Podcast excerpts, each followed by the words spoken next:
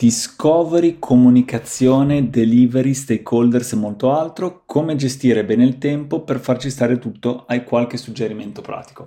Ciao a tutti, sono Luca Gherardi, Head of Product in Treatwell, questo è Product Pills, il podcast di Product Heroes che in 5 minuti risponde alle domande più votate dalla community. Discovery, comunicazione, delivery, stakeholders e molto altro, come gestire bene il tempo per farci stare tutto, hai qualche suggerimento pratico? Allora, prima di tutto comincerei col farvi una domanda. Come state utilizzando ad oggi il vostro tempo? Ne siete a conoscenza? Prendiamo la scorsa settimana o magari una settimana a caso a novembre, in percentuale. Quanto del vostro tempo è stato dedicato ad attività che possiamo definire come product discovery?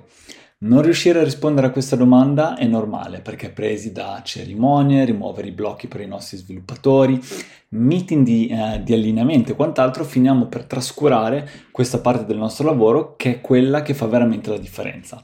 Tenete a mente che come regola di base, se non spendiamo almeno il 20-30% del nostro tempo in discovery, vi si deve accendere un campanello d'allarme. Una volta protetto almeno il 30% del nostro tempo per attività di discovery, il resto lo potete dividere come meglio vi piace in base al periodo. Siamo all'inizio del quarter, alla fine del quarter, inizio o fine anno. E qui i miei suggerimenti pratici e pragmatici che voglio provare a trasmettervi oggi. Per prima cosa, prendete cognizione di come state utilizzando il vostro tempo. Prendiamo per esempio la settimana di prima a inizio novembre e iniziate a categorizzare tutti quanti i meeting a cui avete partecipato, fra delivery, discovery, comunicazione, allineamento. A questo punto le strade sono due: o siamo felici di come stiamo utilizzando il nostro tempo e tutto quanto va bene, oppure dobbiamo cambiare qualcosa. Apro e chiudo parentesi un attimo. Se la vostra azienda utilizza la suite di Google, c'è anche una funzionalità in Google Calendar che vi aiuta ad analizzare i vostri meeting. Per esempio, io nel mese di novembre ho speso in media circa 10 ore a settimana in attività di discovery, che categorizzo come focus time, un po' troppo poco. A questo punto, per prendere controllo del vostro tempo, il mio suggerimento è quello di partire dai vostri obiettivi. Come ultima cosa, il venerdì, prima di chiudere per il fine settimana, o come prima cosa, il lunedì mattina, organizzate la vostra settimana in base agli obiettivi. Chiedetevi quali sono le 3 cose più importanti che devo ottenere, che devo far succedere questa settimana.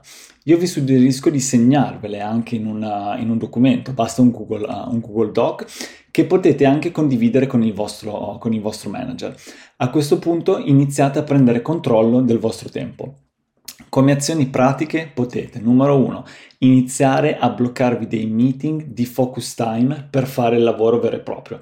Date un nome al meeting in modo da sapere esattamente cosa dovete fare, ma per farlo sapere anche agli altri, per non disturbarvi. Per esempio, deep dive into data, leggere i commenti dei ticket di customer service e tutte le cose che vi fanno conoscere meglio i vostri utenti.